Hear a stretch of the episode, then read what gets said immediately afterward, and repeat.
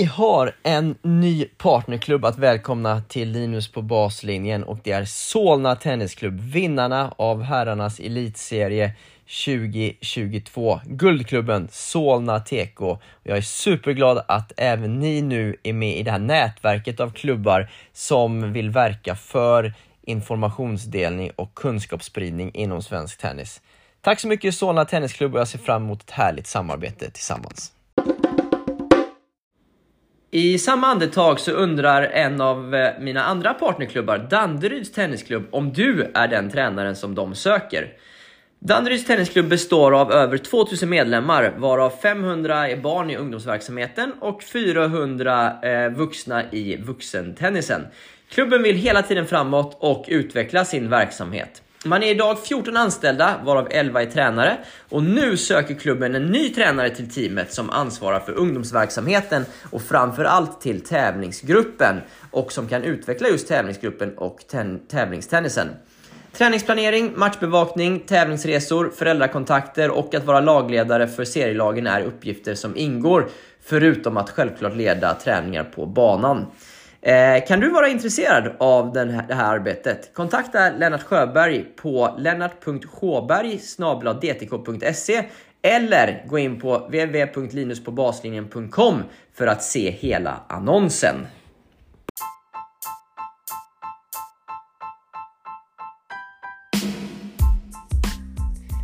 Believe it or not, men ni har precis satt på det fjärde avsnittet i serien Magnus vs Magnus här hos Linus på baslinjen. Och idag så bjuder vi på två före detta världstior i podden. Magnus Larsson med 7 ATP-titlar i bagaget och idag tränare Växjö TS samt Magnus Gusten Gustafsson 14 ATP-titlar i bagaget och grundare av Små Lirare samt Klein Players. Vi pratar i det här avsnittet om ämnen som är inskickade av lyssnare. Vilka var era favoritmotståndare respektive svåra motståndare att möta på touren och varför? Samt eh, vilka var era favoritövningar som spelare och nu så är som tränare? Självklart kommer vi in på en del sidospår kopplade till de här ämnena. Vi eh, har inget mer att eh, vänta på, så vi sätter igång samtalet. Gusten och Larsson, nu åker vi!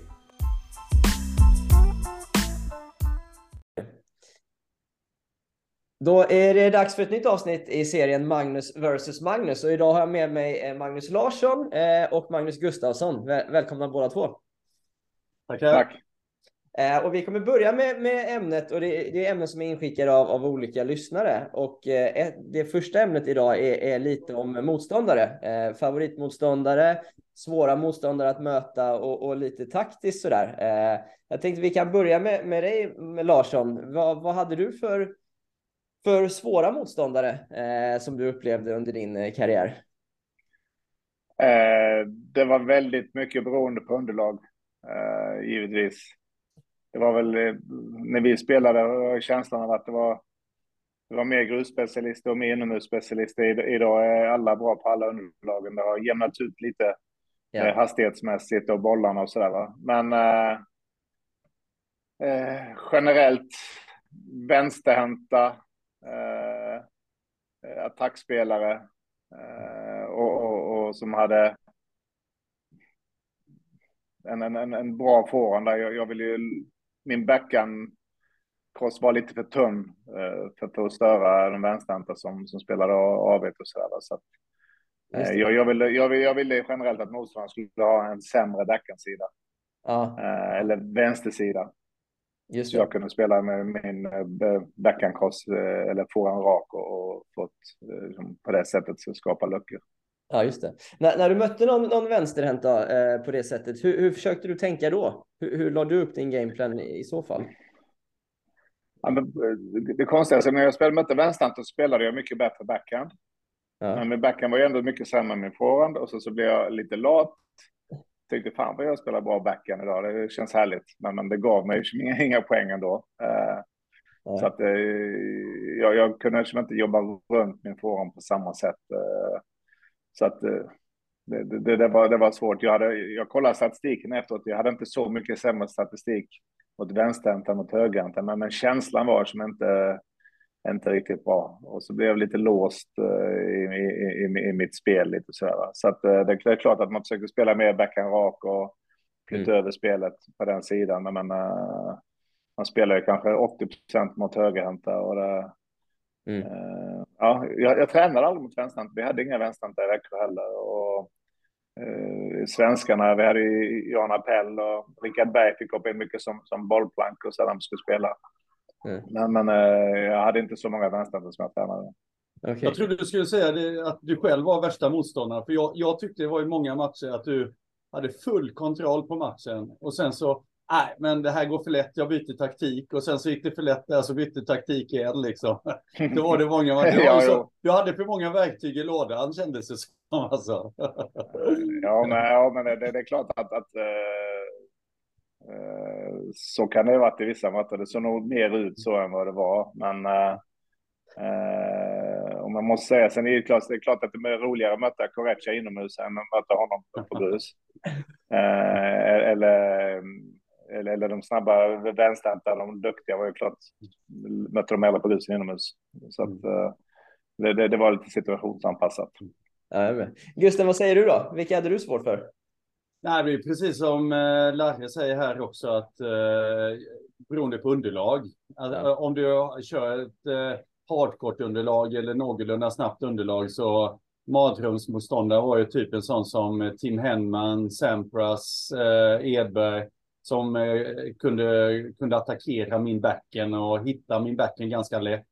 Körs mm. över volley ibland, komma in med en, en eh, lite lös slice och jag var tvungen att sätta fart på och, och så vidare då. Va? Det var ju, usch, ja, ja, mardrömsstatistik hade jag mot sådana spelare då, men jag älskade att möta sådana spelare som Agassi till exempel, där vi kunde slå allt vad vi kunde från, från baslinjen och ah, man fick lite fart liksom på hans bollar då. Man kunde utnyttja den på backensidan och sen gå runt på fåren och, och smacka då.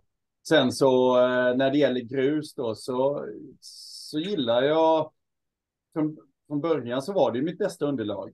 Och mm. eh, jag gillar att möta de flesta motståndarna då till eh, det kom fler och fler spanjorer. Och eh, de, de hittar ju också min backen på ett, ett eh, ganska bra sätt. Liksom, där de, det var så mycket topp så jag fick inte slå den i höfthöjd, utan ovanför höfthöjd då. Och då hade jag ingen kraft i min backensida då att kunna göra någonting på, på deras toppade slag då.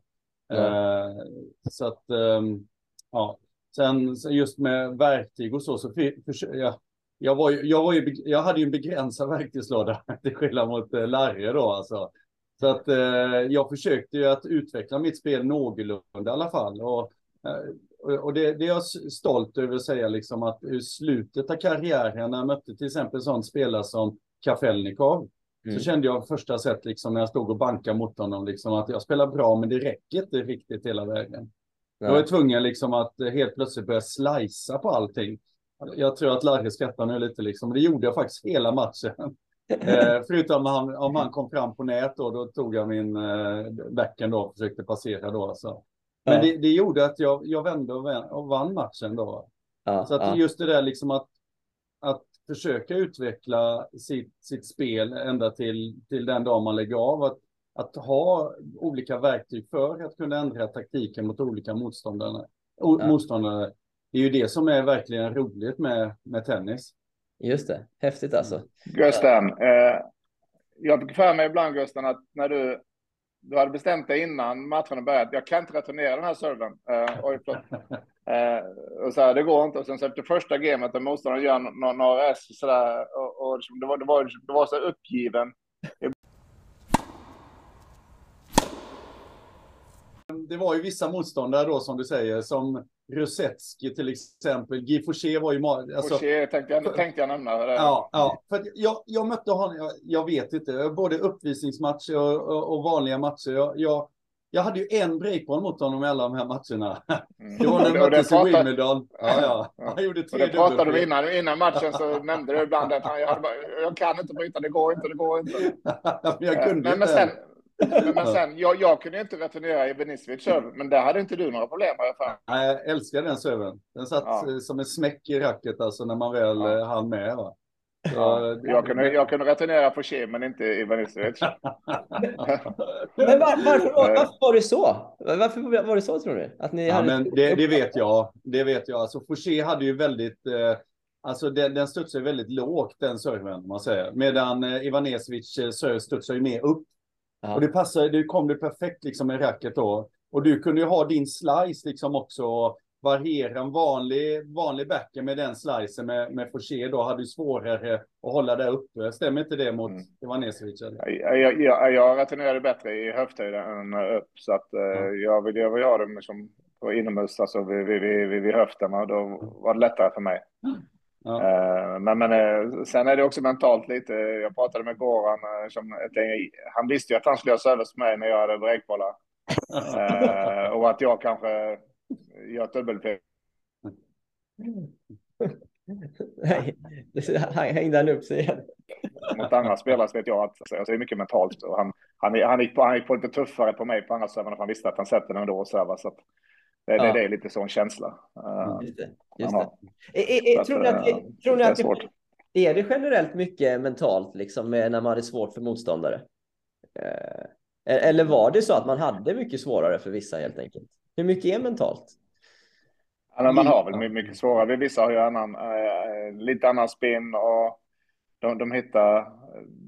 Har man, har man servat mot mig så kanske man vet att där har han svårt och så kanske det är deras bästa serve som kommer där. Och, att, mm. äh, och så här, och, och man tänker fasen den här spelaren är jag lätt för. Och, mm. så vill man ju inte tappa den edgen heller utan man är jävligt fokuserad och det är dumt att, att släppa det övertaget man har och så vidare. Men, men det är ja. klart att det är ett mentalt spel. Ja. Känner du igen det Gusten? Ja, lite mentalt skulle jag säga, men det är mer som, tycker jag då, att de, eh, de, de hittar svagheterna på ett brutalt äckligt sätt ibland, liksom, som gör att man, eh, man vet inte vad man ska göra till slut. Ja. Att, eh, men visst är det lite mentalt, men mestadels, ja, det är kunskapen till att kunna slå dem, till, till att kunna slå mig till exempel då, liksom, det var det, var det som Ja. Som var jobbigt. Ja. Just det. Du, du, du var lite inne på det Gusten innan, men, men hur, hur, mycket, om man märker att man har svårt för vissa spelstilar, hur, hur mycket, eh, om man till exempel spelar en match och så förlorar man stort och man känner fan det här har jag verkligen svårt för. Blev det att man verkligen gick ut och försökte förbättra de här bitarna? Eller var det att man accepterar det lite, att jag har svårt för de här, men jag jobbar på mina styrkor i fortsättningen ändå? Hur, hur resonerade ni där? Ja, man försökte förbättra det givetvis. Eh, jag hade ju inte lika lätt för mig liksom att just eh, till exempel när vi kom på gruset då så skulle man spela eh, liksom chippa liksom returerna, blocka returerna och sådana saker då. Så att, jag kommer ihåg några gånger vi var i Wimbledon och så skulle man försöka, försöka spela grästennis då, för det var ju gräset väldigt snabbt på den tiden, slutet av 80-talet och början av 90-talet då. Ja. Men jag blev ju ännu sämre av, av det. Så det, för mig, för min del så krävdes ju många år av träning liksom för att jag skulle kunna förbättra spelet. Däremot så mm. var det ju några matcher under karriären som jag verkligen kommer ihåg då som, som blev en liten eh, väckarklocka för mig och även ändrade mitt spel då. Den första matchen som jag aldrig glömmer bort, det var när jag mötte Arese som mm. var en typisk bollare från baslinjen. Jag mötte honom i Rom tror jag det var. Mm. Och eh, fick stryk första set med 6-4. Jag kände efter det här setet, herregud vad bra jag spelar. Jag kan inte spela bättre än det här. Nej. Och då liksom kände man liksom, då, men jag måste ju försöka vinna matchen på något sätt. Ja. Så då började jag liksom att spela serve och volley. Jag började attackera på hans andra server konstant hela tiden då. Gick på nät hela tiden då. Va? Ja. Och jag spelade så mycket sämre, men jag vann matchen då. Ja. Och det var en liten ögonöppnare för mig, liksom att behöver ju liksom inte känna att man spelar superbra bara man får motståndarna att spela dåligt. Just det. Den, den, andra matchen som, eh, som jag aldrig kommer glömma heller, det var när jag spelade i Barcelona ett år. Jag kom samma dag faktiskt från eh, USA. Mm. Och eh, då fick möta en Aguilera som då låg sjua i världen och hans bästa underlag var på grus. Jag visste det liksom att jag kommer samma dag, jag är trött och sliten med jetlaggad och allting. Jag har en chans och det går på knock.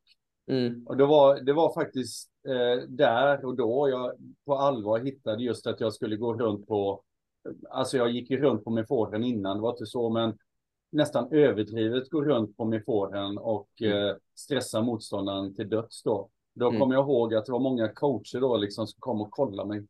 Typ liksom, vad håller han på med? Liksom så här kan man väl knappt spela liksom då. Va? Så att det var, det var en, eh, det var en vändning, eh, eller ett stort steg skulle jag säga i min karriär, där jag hittade, eh, hittade mitt, mitt spel ordentligt. Då. Att liksom istället för att känna liksom att gå runt och spela forehand, känna mig ganska trygg och säker på det, gå runt och spela forehand och kanske riskera lite mer än jag gjorde innan. Eh, då. Ja. Det var, ja, och då, då lossnade det ordentligt. Det var 91 då, eh, när, när det gick så, så bra för mig. Eh, ja, det mäktigt. Mm. Har du någon liknande upplevelse, Larsson?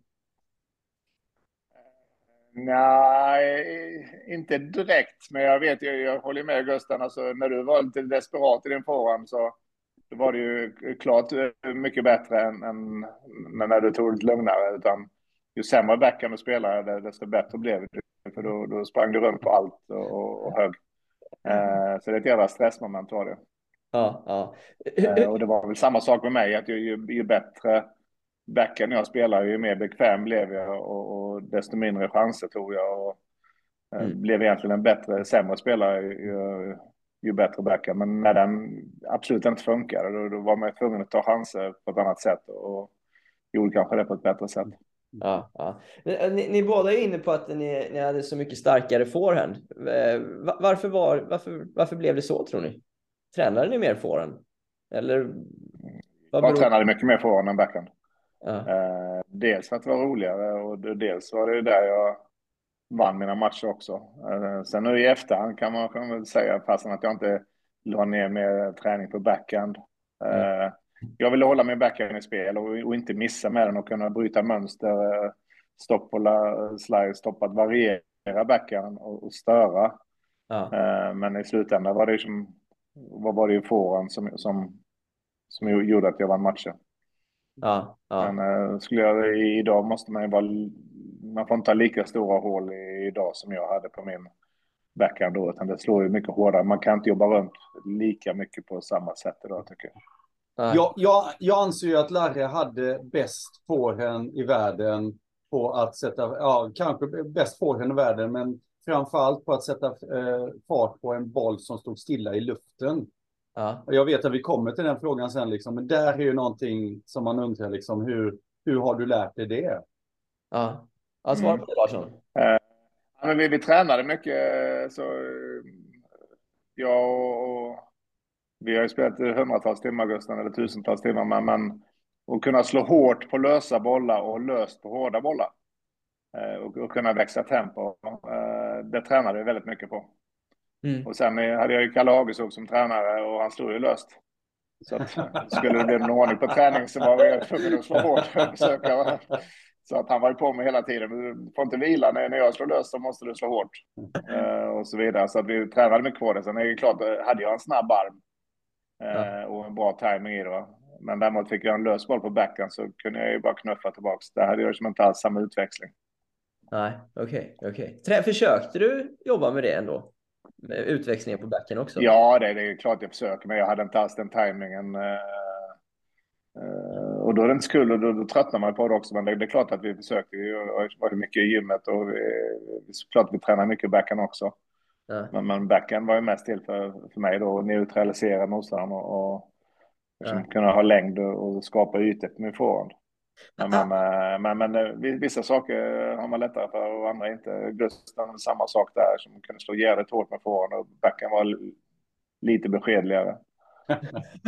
Vad snällt sagt. ja. ja. Men, men du, hade du fått mer utväxling med enhandsbacken tror du? Oh ja, jag slår hårdare med backen, men den sitter ju... Det skulle jag kanske börjat med när jag var 16. Ja. Det har man ju tänkt på. Alltså, att jag har ju mycket mer driv i min enhandsback än tvåhandsbacken. Men ja. jag kan inte få in den i banan. Jag har ju ingen teknik för det. Men hade man börjat i tid så kanske. Det, det har jag tänkt på. Ja, jag är med. Jag är med. Eh, Gusten, du har ju 5-1 i inbördes möten mot Larsson på ATP-touren. Kollade du upp här innan. Eh, enligt hemsidan i alla fall. Det, jag vet inte om det, det stämmer. Men, men eh, hur tänkte du när, när ni skulle mötas? Om vi börjar med dig, Gusten. Ja, det är ganska intressant det du säger. Eh, för att eh, de fem första mötena mot eh, Larre då, de, de vann jag ju. Eh, eh, och eh, sen, det känns ju som jag bara förlorat mot dig, alltså uppvisningsmatcher och även elitserien och allt vad det är. Jag vet inte hur många jag förlorade i rad. Sju, åtta, nio, typ. Ja, jag, jag vann jävligt mycket i rad. Du vann ju, du vann ju i Lysekil, då gav jag upp när jag skulle serva för matchen för jag var skadad. Så du vann, du vann ju faktiskt den. Då hade jag 6-2, 5-2 typ. Och så gav jag dig segern så att inte Christian Rudd skulle få VO i finalen. ja, ja, men eh, ja, han, han hittar ju verkligen mina svagheter hela tiden. Vi tränar ju, vi, vi, vi åkte ju tillsammans. Mm. Och så Larry hittar ju alltid mina svagheter. Ja, jag visste precis liksom var bollarna kom. Och ja. hur jag skulle, som jag, jag spelar ju likadant som jag gjorde de fem första gångerna. Det var ju bara att eh, Larry då hade hittat eh, nycklar till att slå mig då, liksom att kunna passera på backen.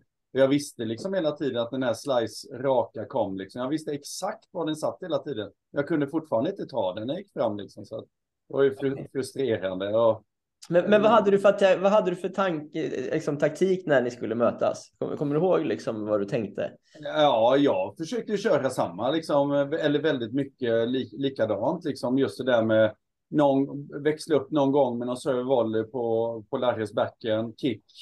Mm. Eh, komma, fram, eh, komma fram på eh, Larrys backen jag visste liksom att så fort jag kom ut på fåren då liksom så smällde det. Mot vissa spelare så kunde jag slå ut på fåren för att öppna upp på backensidan då.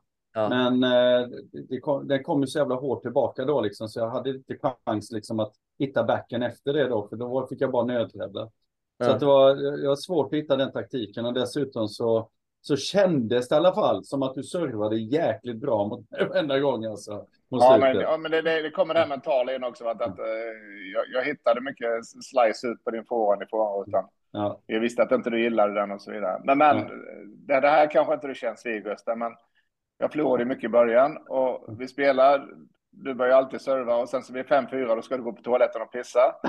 eh, eh, och sen efter det så tog det ett par minuter och sen så tappade jag serven 6-4. Så i varje match, de här 4-5 första matcherna gick du alltid på toan vid 4-5 och sen tappade jag serven och till slut vet jag om att jag kommer tappa serven.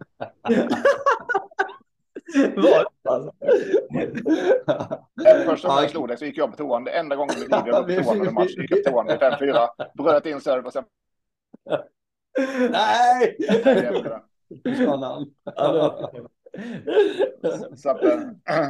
Kulte har sagt likadant.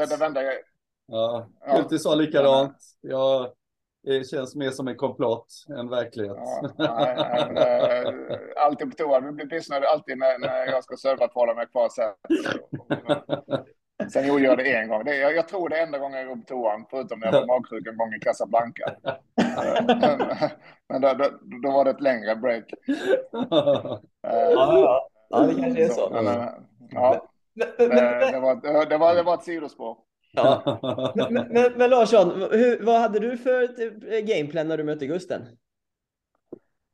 Ja, men alltså, båda visste att Gusten, jag, jag, visste att Gusten skulle slå på min backhand så fort. Så första slaget varje duell så vi vill ju... Ja. Den som fick den först eh, ägde ju duellen.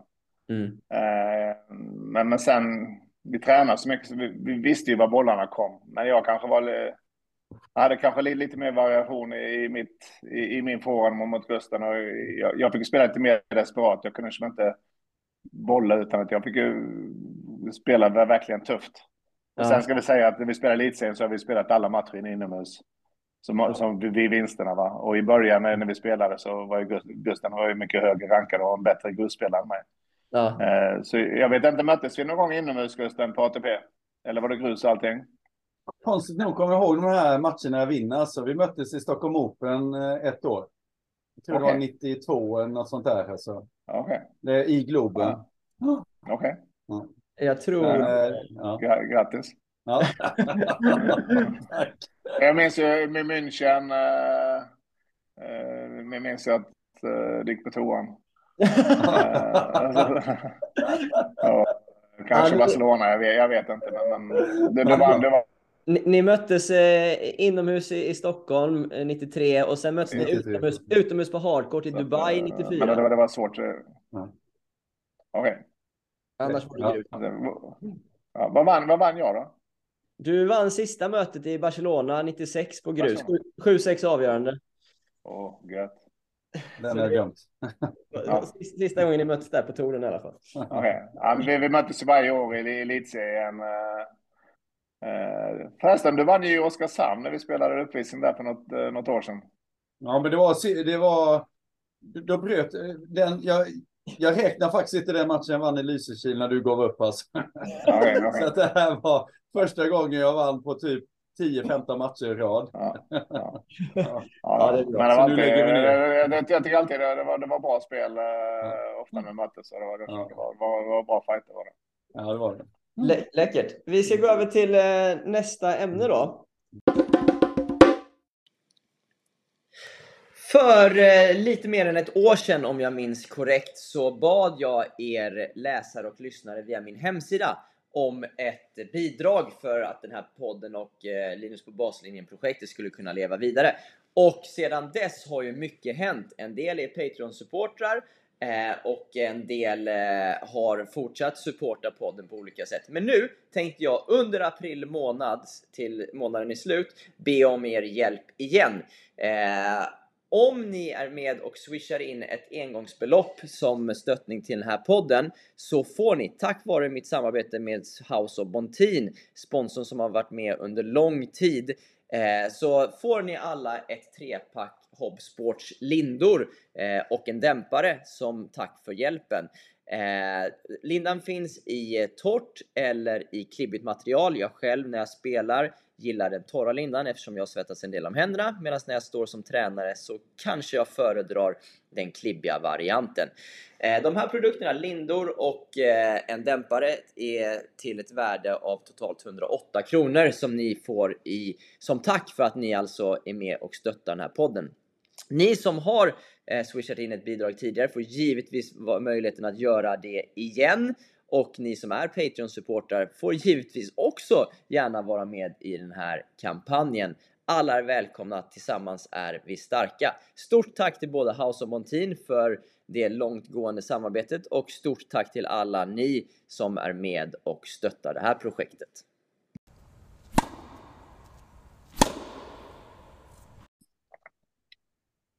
Och då ska vi prata lite om eh, övningar, både som, som ni körde mycket när ni var aktiva och även kanske nu när ni eh, är, har varit lite i tränarrollerna. Eh, om vi börjar med, med dig Gusten, vad, vilka övningar var det du rullade runt på mestadels eh, som, som spelare? Vilka var dina favoritövningar? Ja, men, och det, alltså, tittar man på dagens, jag, jag har varit på ett par junior juniorturneringar nu internationellt. Eh, och eh, framförallt så, så slås jag av det när jag är på de här inomhusturneringarna då. Det slår, mm. De slår så otroligt hårt och eh, det smäller i alla hörn. Och, men sen så är det när man missar bollen, då missar man liksom inte med två decimeter liksom som proffsen gör, utan då är det med tre meter och fem meter och allt vad det är. Och det känns som liksom att alla liksom vill ta första initiativet.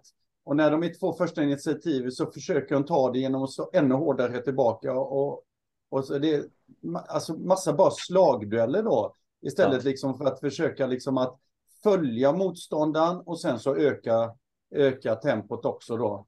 Ja. Eh, och sen när de väl kom upp på seniornivå mm. så blir det ju lätt då liksom att de är så mycket starkare där, de orkar följa, hur, trots att de slår så hårt juniorerna då. Och sen så blir det missar efter tre, fyra slag då, istället liksom för att lära sig att spela tennis. Men det, det blir ju lätt så här i dagens tennis. Mm. Med tanke på liksom hur, snabb, eh, hur, hur, snabba racken är, alltså hur materialet i racken är och så vidare. Vi växte upp med träracketar och jag gick, så, gick liksom inte, eller jag gjorde det i alla fall. Det, det gick liksom inte att slå eh, bara ett slag för att slå en vinnare, utan du var ju tvungen liksom att tänka dig fram till hur du skulle slå eh, bollen då. Eh, mm. Sen är det ju oerhört svårt, liksom, givetvis, liksom, att, att stå emot den här kanonaden då, de här slagen som de här eh, juniorerna slår. Men kan man göra det de två, tre första slagen, då hittar man ofta luckor då liksom på hur man ska spela mot dem. Men om du tillbaka till frågan då, liksom en bra övning, en, som, en övning som vi alltid körde. Mm. Eh, och det var Tims, eh, Tims favoritövning skulle jag vilja säga. Mm. Det var att eh, han, han eller någon annan stod på nät och matade oerhört svåra bollar i hörnerna. Så man mm. fick verkligen springa allt vad man orkade dit. Stå, försöka och hitta balansen. Man kanske stod kvar en extra tiondel och slog kanske i 60 procents tempo, inte mer. Då. Mm. Eh, för att många juniorer idag får de en, en stenhård boll ut i hörnet, en hård boll ut i hörnet, så ska det slås lika hårt tillbaka då. Men här fick vi liksom komma ut i hörnet, slå med balans, lägga tillbaka bollen och sen så ut i nästa hörn igen, liksom då ja. göra likadant. Kanske 20-25 sekunder, sånt där rasande tempo då. Va? Den övningen den går alltid hem. Titta på Djokovic till exempel, alltså hur stark och snabb och smidig han är ute i hörnen liksom. Mm. Det, det, ju, han, och han drar inte på extra, utan han har full kontroll på slagen. Men det krävs ju liksom att man är väldigt snabb, man har bra balans, man är stark ute i hörnen och så vidare. Då, va? Det är det som jag tycker man kan, ska träna mycket på som, som junior. Så att den övningen det skulle jag säga, det, det har alla juniorer nytta av. Eh, ja. Okay. Definitivt. Ja, jobbet ute i hörnorna liksom. Ja, ja, ja och, och, så ha balans. Ja. Och kunna ha kontroll på bollen. Så mm. liksom inte skicka den liksom två meter ut, utan den ska in i banan bara med kontroll. Med Men... tillräckligt mycket kraft så att motståndaren inte ska kunna döda, döda bollen sen. Hade ni, ofta, hade ni ofta ytor ni siktade mot, så här, rutor eller koner, eller var det liksom eh, vart ni ville då? Nej, den som stod på nät. Så ja, han, alltså den som stod på nät, han, eh, i och med att man slog 60-70 procent bara så var det lätt för honom liksom att styra bollen kanske i nästa hörn väldigt, väldigt svårt och så vidare. Så det ja. var ju, det var ett fruktansvärt tempo 20-25 sekunder då. Men där man var jättenoga då med fotisättning, tyngdöverföring, kanske ner på fötterna, inte slå för hårt och så vidare. Full mm. kontroll eh, mm. på, på slaget eh, hela vägen då alltså. Och det mm. tror jag vårt team med Jonas, Christian, Lasse och David hade väldigt mycket nytta av när vi kom ut eh, på touren i och med att Tim hade kört den övningen så, eh, så mycket då. Mm. Så att eh, jag har ett par till övningar, men det är min absoluta favoritövningar som jag skulle rekommendera till alla tränare. ja, vi, vi, kanske kommer tillbaka till dem. Va, vad säger du Larsson? Vad, vad gillar du att, att köra? Eh, ja, men jag, jag håller med Gusten där också, men det var lite vi pratade om innan, att, att uh, kunna slå uh, löst på hårt, hårt på löst. Och så man inte bara följer vad, vad motståndaren gör. Slå motståndaren hårt, att man kan vara tidig i, i förberedelsen och kunna dra ner på tempot, och rulla upp med lite längd och, och, och hålla bort de första tre slagen då och, och jobba seniorpoängen. Eller om de kommer löst och, och öka tempot på det sättet. Uh, hitta, hitta luckor. Alltså, när vi spelade, det, åtta bollar var ju liksom det vi gjorde väldigt mycket. Och hitta lösningar på banan. Vi fick inte slå så hårt utan vi skulle gå kanske på 70-80 procent. Men hitta vinklar och, och växla korta kors, långa raka och, ja. och så här. Så fick man en, kroppen fick ett bra jobb och man fick liksom vara lite lösningsorienterad. Eh, ja. Jag håller med i allt Gusten säger med ungdomarna. Slår man den hård så kommer den ännu hårdare tillbaks. Mm. Uh, och, och, ibland funkar det, men, men oftast så går ekvationen inte riktigt ihop. Ja. Uh, sätter man ner en bra så, så är det wow, wow, wow och sen så kommer det två missar och då tycker man att det är väl ändå okej okay, liksom att då, då, de straffar sig inte själva tillräckligt hårt tycker jag när, när man missar. Mm. Uh, det kommer alltid en ny boll. Tränarna står där med, med, med en korg, eller tränaren ja. Uh, man står med en korg, det kommer ändå en, en ny boll. Va? Så att man, uh, man får vårda bollen lite bättre och ja. vänta på lägena. Okej, okay, här kommer jag perfekt till bollen. Då är det ju lite lättare att köra på lite tuffare. Och kommer man inte riktigt rätt i steget, ja, då kanske man får hålla in och, hoppas på nästa slag. Ja. Hur, så man inte bara flyr poängen eh, så tidigt. Ja, jag med. I tränarrollen då, Larsson, så här, när du ser att eh, du tycker att de, de inte vårdar bollen tillräckligt mycket, hur, hur, försöker du kommunicera det? Eller hur försöker du få dem att bli bättre på det helt enkelt?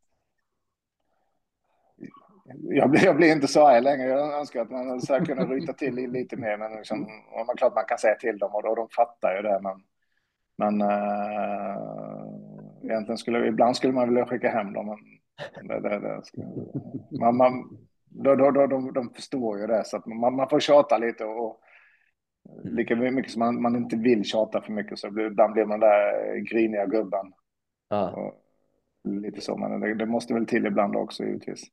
Ja, ja, att, eh, försök inte dra stora växlar när de gör ett fantastiskt slag och, och efter fem misstag då.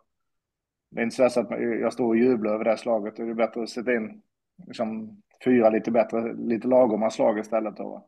Mm, mm. Men, uh, det är lätt, att de, de, de har snabba armar och det som Gustav säger, racken och scenerna är bra fart i. Ja. Så, uh, hade vi haft samma förutsättningar hade vi kanske med gjort likadant. Nu kunde inte vi det på grund av att racken var mjukare. Mm. Just det. Uh, så. Ja, jag, vet. så att, jag, jag vet att vi spelade, jag och Gusten och Kultin när vi kom fram liksom, och Enqvist att det är klart att vi blåste på som fan, men, men sätter man två bollar i rad i nätet, då, som, då är en väckarklocka, okej, okay, måste ha marginal, det får inte hända eh, på ett tag till. Jag tror vi var ganska tuffa vid varandra där, eller mot oss själva, att eh, det är inte okej. Okay. Det gäller att ja, komma men... till den insikten. Det, det kändes ändå som när vi missade så var det så otroligt små marginaler. Stod man ut så var det kanske med en decimeter ja. högst. högst. Nu, nu kan det vara liksom en meter eller två meter de, de sätter ut bollen och det är en otroligt dålig. Det finns ju bra missar, det finns ju dåliga missar. Så det är alltså en ja. eller två meter ut, det är en, det är en, det är en dålig miss måste jag säga. Liksom. Ja. Men om du liksom har försökt bygga upp bollen och få läget och missa med några centimeter, det är, det är ju en, det är en bra miss. om, man, ja. om man får kalla missa bra. Ja. Mm. Ja. Ja, det är lite hur, alltså, ja, förlåt. Eh, om, som då, jag och Gusten, vi hade ju backhand som har vi, hört, har vi berättat redan lite sämre. Jag skulle aldrig, jag skulle aldrig för mig att, dra en rak backhand. Vi är fem lika i tiebreaket. Och blå, blåsa fullt, för den vet jag att, att det är, det är verkligen hög risk. Däremot en, en rak forehand, om jag missar den med om det är en halv meter eller två decimeter spelar ingen roll för att det är det slaget jag har tränat på att slå. Mm. Och där, där känner jag mig trygg och där skulle jag slå nästa gång igen även om jag missar. Mm. Så det gäller ju att veta vad, lite vad man behärskar och, och, eh, och, och man ska ju ändå ha en bit över 50 procents chans på, på ett slag om man ska gå för en vinnare va? Så, att, så att ekvationen går ihop. Mm. Uh, så det gäller att värdera och veta sina begränsningar och och så vidare. Sen är man ju i olika faser. Är man 15, 14, 16 år där så är man ju i utvecklingsfas. Så att man måste ju få pröva också och hitta sin tråd. Mm, mm. Men det gör man ju kanske inte när man spelar poäng alltid. Utan då får man ju, får man ju uh, träna. Så att, som Gusten säger, alla missar ju inte dåliga. Uh, Tror ni att sättet ni tränade på var det optimala? För er? Eller så här i efterhand, har ni funderat något på ifall ni skulle tränat på något annat sätt om det hade gett ännu större utveckling? Eh, hur, hur, tänker ni där? Vem som helst får börja. Ja, Okej, okay. eh, jag hade ju... Vi spelade ju mycket mer tennis idag, eller på vår tid än vad man gör idag. Idag lägger man mycket mer tid gymmet, eh, stretching, man har egna, eh, om vi nu pratar eh, eliten. Mm.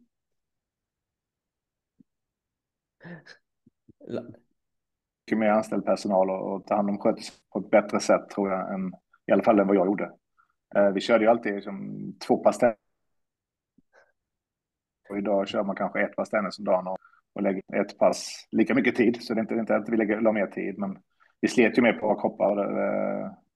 Det, det tror jag nog de som skriver ut läkemedel till oss idag eh, håller med om. Att eh, det, det, det slets på ganska bra. Ja. Vad, vad tänker du Gusten? Har du funderat något kring det? Nej, men jag håller med. Alltså, eh, man, man hade ju inte kunskaperna riktigt när man framförallt var i junioråldern och så vidare, vad som krävdes liksom för att, man, att man skulle hålla en hel tenniskarriär då. Så att jag, jag tror jag satte mig på gymmet första gången typ, jag kanske säger fel men jag var 21 år kanske, 20-21 år alltså. Då. Ja. Eh, det, det, andra fick jag från, eh, alltså muskulära fick jag från, jag, jag höll på med många andra sporter och så vidare som, eh, som var bra komplement för, för min tennis då, men det var inte tal om vikter på det sättet liksom. Armövningar och situps och så liksom, det körde jag, men inte så här specifika, till exempel för, för ryggen då. Jag var ju felbalanserad och därför kom ju skadorna till, för min axel till exempel då. Liksom. Det är klart att det skulle man ha velat eh, göra om. Sen mm. så, ja, tennismässigt så tycker jag att eh, eh, vi hade ju Tim och han ville hela tiden utvecklas och det gjorde att vi skulle utvecklas hela tiden så att eh, det, det kanske något, eh, typ om jag skulle testat mer med lite semi-open på min, min backen till exempel, eh, det kanske skulle passa mig bättre men nej, jag tycker tennismässigt så har jag ångrat det säkert mycket. Hur, hur, hur mycket... Vi sprang ganska, vi, ja, vi sprang ganska mycket, vi mycket, mycket intervaller och sådär. Eh, hade man behövt göra det så mycket, vi sprang så mycket på banan och, och körde så att man kan inte behövt köra de här intervallen utanför banan eh, lika mycket som vi gjorde heller. Eh, det sliter ju också på kroppen givetvis. Mm. Mm. Hur mycket, var det, hur mycket var det era coacher och tränare som bestämde vad ni skulle göra på banan kontra hur mycket hade ni själva med, med i ordet, liksom, vad, vad ni ville jobba på? Eh, det, är, ju en balansgång. Alltså, eh, om man har en privat coach så, så pratar man givetvis genom att ha en dialog. Eh, jag hade ju Kalle och Stefan Simonsson och Martin Bom. Men Martin var vi ju ett team, så där som får man ju ge och ta. Ja. Då, men, men, men när jag hade Kalle och Stefan så var det ju som, då umgås man ju så mycket så att då, då, det är en dialog och mm. min tråd och Gustens tråd, vi hade ganska Eh, man vet ju vad som behövs, eh, så alltså, det får man ju eh, efter vägens gång, tycker jag. Så att, jag tror att jag hade mycket att säga till om, men det kan ju också vara att de ledde mig till, till det och tror att det är jag som bestämmer. Det kan man ju, det kan man ju undra över. Det är bra ledarskap. Ja, ja absolut. Hur var det för dig Gusten? Jag var nog med den lydiga eleven som som gjorde vad, vad Tim framförallt sa då. Eh, det, det, var väl vissa, vissa undantag som jag eh, eh, kom på någon övning som jag skulle vilja göra någon gång och så vidare. Men annars så lyssnade jag väldigt mycket på vad Tim sa. Mm. Sen så när jag hade Stefan Simonsson ute på touren de eh, sista åren då liksom, så var det ju en kommunikation mellan mig och eh, Stefan då liksom vad, vad, jag skulle, vad jag skulle träna där. Så vi jobbar lite annorlunda då, men Eh, från, ah, jag började med tim när jag var 10-11 år liksom upp till 30-årsåldern då liksom. Så att eh, då var det egentligen Tim som satte agendan i stort sett eh, eh varje gång vi tränade. Okej, okay, okej, okay, okej. Okay. jag tycker ofta det är intressant när man, när man pratar elitnivå, när, när ni liksom hade nått en, en hög nivå. Hur, hur mycket av liksom era träningar och det ni gjorde var uppbyggda kring att eh, utvecklas vidare kontra att liksom vara ha en god känsla och, och få självförtroende? Hur, hur, ofta sattes ni utanför er comfort zone så att säga? Ja, men det, alltså, för min del så var Tim ville ju hela tiden att vi skulle bli bättre tennisspelare. Han var ju inte, han var ju inte resultatfixerad för fem öre, utan det var ju bara liksom hur, hur, hur vi skulle kunna bli bättre tennisspelare. Och jag hade ju hela tiden massa saker att jobba på, för jag, jag, jag hade ju ett monotont spel då, eh, som jag mot slutet då, eh, ja det blev bättre och bättre och bättre. Eh, fast det tog lång tid för mig liksom att utveckla de här eh, bitarna då. Sen så under turneringar så ville jag ju helst vara min comfort zone då liksom och, och känna att jag kunde prestera det bästa per dag givetvis och inte hitta på för mycket konstiga saker och så vidare. Det, och den, den, den enda gången var just det jag sa innan då, liksom när vi spelade Wimbledon, helt plötsligt så skulle jag blocka returer, jag skulle spela serve och volley, vilket jag inte känner mig komfortabel med för fem öre. Och det blev bara pannkaka av allting då. Så att, eh, men, men i, i mitt fall, turneringar, då skulle jag känna comfort zone. Och sen när jag var hemma så, så var det träna på väldigt mycket för att utveckla min, min tennis. Mm. Och Larsson? Ja, eh, typ samma sak. Eh, jag minns Gustav när vi spelade i USA på ett år. Det kom ju alltid på lördagen från, från ja. Eh, Bundesliga. Och så ska vi spela på söndag kväll tror jag. Vi hade match på måndag och då ska vi liksom bara, vi ska slå, vi hade Stefan Simonsson med oss där då. Vi ska slå en halvtimme och spela en tia underifrån. Och så, så vann jag den tian och då vill du spela en till. Och så en till. Så vi spelade som en och en halv timme, körde vi tio. Och jag, jag, var, jag var sur som fan, men ja, en till, en till. Det var ju desperat på slutet. Jag, jag var helt slut. Sen sista tian gav jag till dig så det vann kanske med tio två. Jag bara löp höga på din forehand.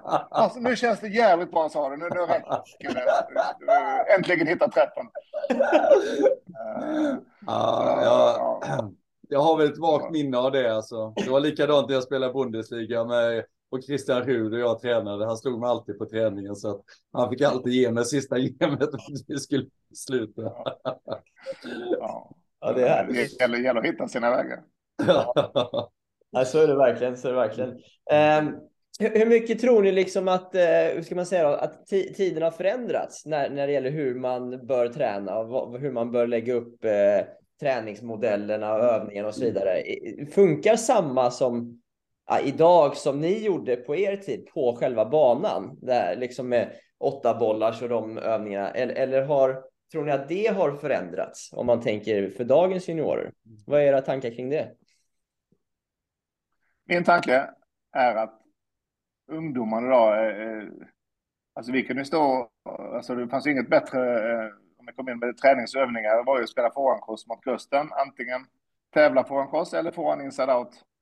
Där man inte spelar backhand. Eh, vi hade några grymma omgångar där Gusten vi eh, nötte på. Eh, och idag om man ska träna forehandkross. Det känns som att när det gått fem, sju minuter så, ja vad ska vi göra nu, vad ska vi göra nu? Om man tar en paus. Vilken ju stå som är liksom i, i nu kanske jag har fel, men, men i, jag säger timmar eh, eller lång tid och liksom nöta och nöta och nöta och nöta. Men mm. Det känns som att otåligheten är mycket större idag. Det, är bara en, en, känsla. Jag vet inte vad du tycker Gustav. Så är det. Det, känns så. Och eh, det, det, som jag tycker, det, som vi varit inne på hela tiden, är att det, det ska slås så hårt eh, hela tiden. Och Åtta bollars, eh, det var ju ett skällsord ett tag inom svensk tennis, för det tempot säger de, det har man inte när man spelar match, och det vet jag, det har man inte.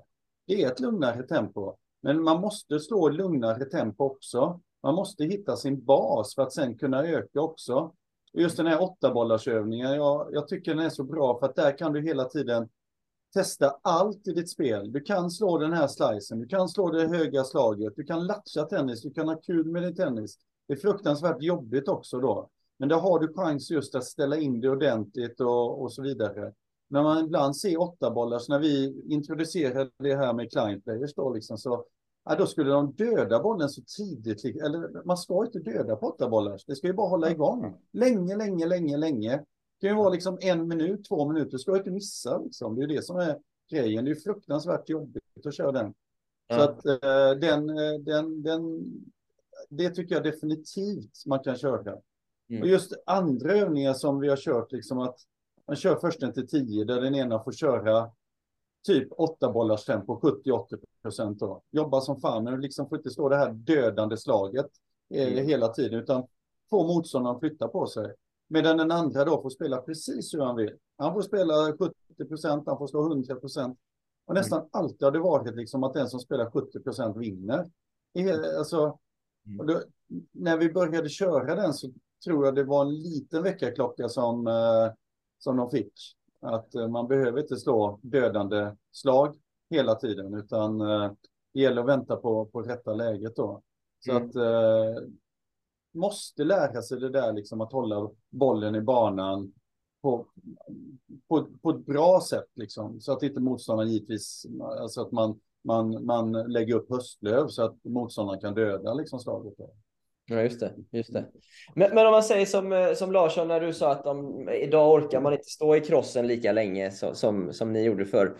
Eh, behöver man kunna stå och träna cross 20-25 minuter då? Eh, om man tänker på hur bollduellerna ser ut idag. Det är ju in, det är väl fyra slag per duell till exempel.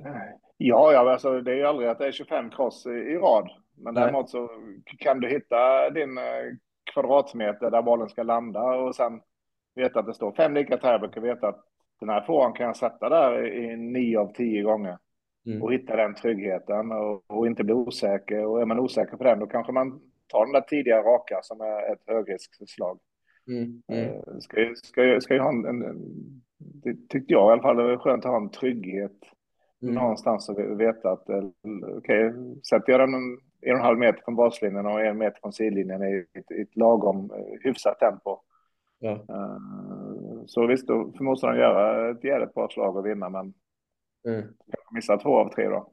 Just det. Så jag, jag, tycker, jag, tycker, jag tycker det är en trygghet att kunna ha länkkontroll och styra dem och eh, under olika, om man kommer rätt eller fel till bollen ändå på något sätt kunna vara i den zonen. Tränar ju, det tränar ju fokus också. Om, om man kan stå och, och nöta i, eh, vi säger en kvart då, stå och nöta och, och inte fladdra iväg i, någon minut där det bara försvinner och sen in i zonen utan eh, det kan fladdra iväg i två, tre slag. Sen måste man ju in i, i, i matchen igen va.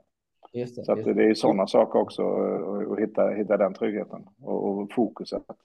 Mm. Jag, tror, jag tror det är mycket individuellt också. För vissa har mer kynne liksom till att kunna stå fram och tillbaka, fram och tillbaka och så vidare. Då. Vilka, medan vissa då liksom eh, behöver liksom ha lite, lite annorlunda utmaningar och uppgifter och så vidare då. Men jag tycker liksom att den kommunikationen spelare och tränare är jätteviktig då när man inte kommer när man märker det, liksom att man helt plötsligt börjar missa efter tre slag eller fyra slag på matcher och det som vi har pratat om då, så måste man ju hitta någon annan väg, liksom att kunna få in femte och sjätte och sjunde slaget då, känna den här tryggheten då. Mm. Och då är det kanske som Larry säger, då kanske det är den övningen, de övningarna som gäller. Och då kanske spelaren också är mottaglig till att nej, nu vill jag bli bättre, då ska jag ge mig 17 på att träna det här då också. Ja. Att, eh, det, det, det är som sagt, jag tror att det, det, är olika på olika personer där också, hur, hur träningen ska vara. Såklart. Mm. Just det, just det.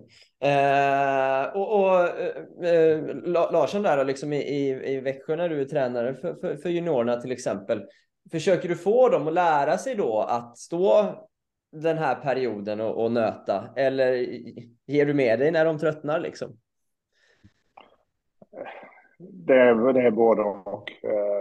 Jag, som sagt, jag, jag, jag vill inte vara den arga, sura gubben. Och steg ett, det är ungdomar vi pratar om och eh, de ska inte få en dålig känsla efter träningen och säga fan det här vill jag aldrig mer göra utan på något sätt så vill man ju få dem att bli intresserade av tennis så det kanske man inte ska skälla för mycket men man kan ju påtala för dem och, mm. och givetvis ju bättre spelare det är desto högre krav kan man ju ställa.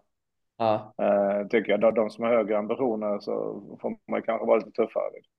Just uh, och de som har lite mindre ambitioner handlar ju om att som, vi vill ju ha kvar alla ungdomar i, i, klubben oavsett om de vill träna fem gånger i veckan eller, eller en gång i veckan. Så det är klart ja. att de som spelar en gång i veckan sätter jag inte in 45 minuter påankost. Inbollning 45 minuter påankost och sen så vi ses nästa tisdag. Nu, nu, har, nu har jag inte direkt de grupperna, men man förstår vad jag menar. Ja, uh, så det, det, är lite... Det varierar på vilka, vilka det handlar om. Ja. Jag tror det är väldigt viktigt att hitta de här, eh, när det är mer tråkövningar, att ändå hitta en utmaning i det. Som till exempel liksom att, som vi kör nu, fem minuter. Man får, man får högst missa fem bollar, eh, man får missa högst fyra bollar på fem minuter. Åtta bollars liknande då va. Ja. Eh, då, då, då är man ju fokuserad på att inte missa de bollarna. Då, då har du en utmaning också. Eller till exempel som vi har kört med de yngre nu med små lirare då, liknande servkubb då. Va? Då tar vi liksom och sätter ut fem stycken bollrör på respektive servruta då liksom på, varsin sida och så får de försöka pricka ner dem då va. Ja. Eh, och så för varje rör de träffas så får, ja, så drar de kort, kortlek och så vidare. Och helt plötsligt så tycker de det är kul att serva. De har aldrig tyckt det var roligt att serva. Nu så tycker de, föreslår de helt plötsligt att, att spela servkubb då i 10 minuter, 15 minuter. Då. Ja. Och då har du ju fått dem liksom att vara motiverade till att göra en tråkig övning.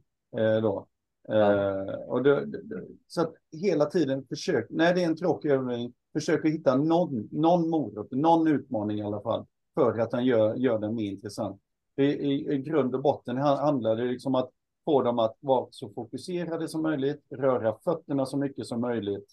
Mm. Eh, för då kommer, då kommer resultatet förr eller senare förmodligen. Just det. Gusten, en fråga till dig. Gusten. Mm. Eh, den här, man får missa max fyra slag på fem minuter. Ja. Ja, om man har missat fyra, då får man inte spela mer på de fem minuterna. Eh, eller... Nej. Nej, då är det slut. Nej, om du missar ja, menar... fem, om du missar ja. fem så får ja. du inte spela mer man... på de fem minuterna. Nej, Nej bra. Fan vad bra. Just det. Skitbra. Två ja. minuter är väldigt bra också. Den, eh, den, den gör jag jämt alltså. Det, det, det, är så att man har varsin boll när man värmer upp. Och så ska man slå eh, så många bollar som möjligt på två minuter. Missar man de här två bollarna, eh, säg att du missade eh, två bollarna efter eh, 32 slag. Då måste du springa och hämta just de två bollarna för att fortsätta sen. Då fortsätter du sen på det 33 slaget, 34 och så vidare. Då, mm. Och eh, som, eh, som eh, duktig junior ska du klara 80 slag ungefär fram och tillbaka. Och är du riktigt, alltså har du alltså riktigt, riktigt, riktigt bra. Jag tror att rekordet är, ligger på 90 eller 92 eller något sånt där. Alltså. Men det, den, den är fantastisk att värma upp för att du, du jobbar väldigt mycket djupledsmässigt också, ta bollen tidigare. Ja. Eh, då. Du måste lära dig att ta den tidigare. Du jobbar ju bakom baslinjen hela tiden, men så fort du har tagit den tidigare jobbar du bakom baslinjen igen och så tar du den tidigare. Och då har du fokus, jobbar med djupled och det blir väldigt få missar. Så den är bra. Och då, då blir det ju att du värmer upp i rätt tempo också. Du slår ju inte som en galning, för då missar ju motståndaren. Du slår inte för löst heller, för då, går, då får du inte tillräckligt många slag. Då. Ja. Att, uh, Bra. Mm. Ja, det sista har vi uh, känt till, men den första var ju skitbra. Mm. Det var utvisningsbåset i ett par minuter. Där ja, ja. precis. Det kanske de, ja, ja. de som inte orkar kanske vill missa efter två minuter. Ja. det, det, det, det, är ingen glass på bänken i alla fall. ja, det är bra. Ja, läckert. Eh, jag tänkte vi ska avrunda där, eh, killar. Eh, superkul att, att prata med er och tack så mycket för att ni tog er tid att, att vara med. Tack själv. Tack Gusten.